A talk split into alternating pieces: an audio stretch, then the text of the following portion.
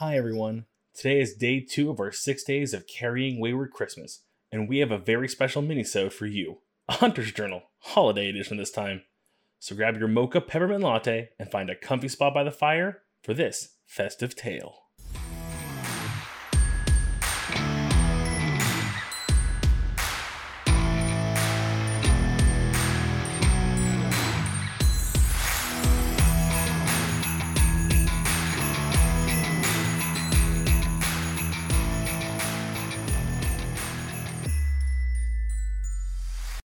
Was the night before Christmas, when all through the house the salt lines were laid, holy water I douse.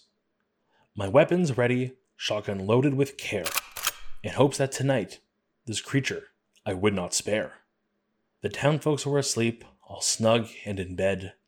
They were unaware of the danger, the doom, or the dread. I settled into my post and heard outside a twig snap. I jumped to the window, saw it and yelled, "Oh crap!" When out on the lawn, there arose such a clatter. Between this and a holiday, trust me, I choose the latter. Like a sack of bricks, it came through my door with a crash. I fired two rounds. Into a wall, its claws did smash. The moon on the breast of the now blood-soaked snow gave me a track to hunt my prey to the forest below. When what to my wondering eyes should appear, Krampus the beast, on hoofed feet it did rear.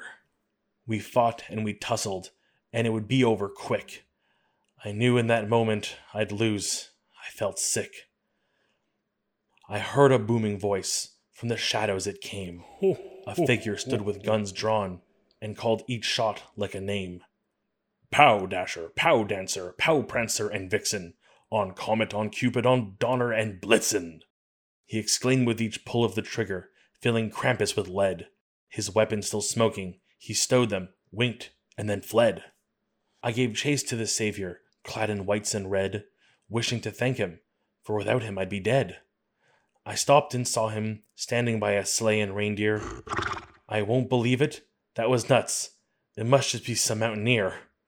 He sprang to his sleigh, to his team he did shout, and away they all flew, and I so weak I almost passed out. I was shaken, sore, confused. My fingers did twitch and fidget. For listeners, that was the night Saint Nick saved this big ol' idget.